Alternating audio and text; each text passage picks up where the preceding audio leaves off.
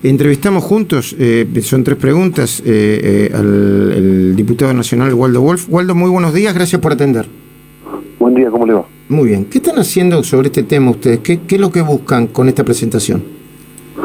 Bueno, transparencia, acceso a la información pública. Lamentablemente, como tantos otros organismos, la TV pública todavía no ha nombrado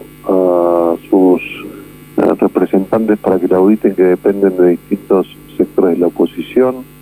Eh, y, bueno, las herramientas que nosotros tenemos es pedir eh, información pública, el acceso a la información pública, pedirle a los representantes que comparezcan en el Congreso. Lamentablemente es una política que tiene este gobierno. Yo le recuerdo, por ejemplo, que el jefe de gabinete de ministros es el único que tiene establecido en la Constitución Nacional la obligatoriedad de comparecer en el Congreso, el artículo 101 dice que tiene que venir una vez por trimestre.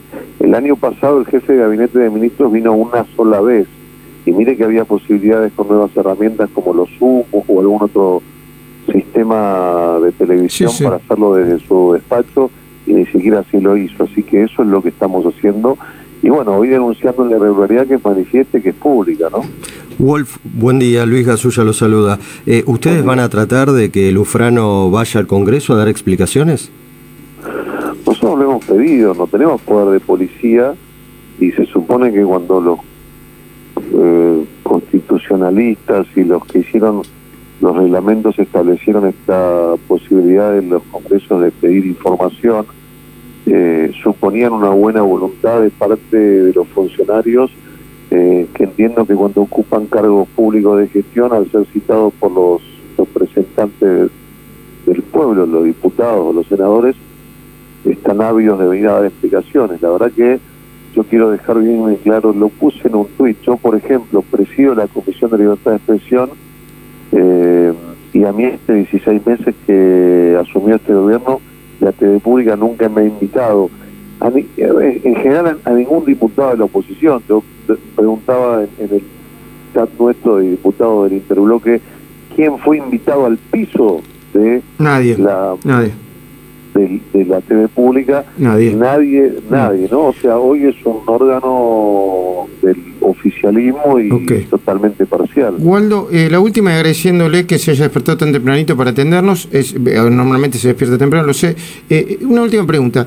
En, las presentaciones judiciales que se hacen, hoy va a ser sorteado el fiscal y el juez, se plantean dos presuntos delitos. Uno, el de peculado, porque si alguien sacó de una caja en efectivo cuatro millones de pesos para meterse en el bolsillo, eso es, le chorearon al Estado. Y otro es el de violación de los procedimientos internos que están fijados para el funcionamiento de Canal 7 y eso sería violación de los deberes de funcionario público, que es un, delito menor.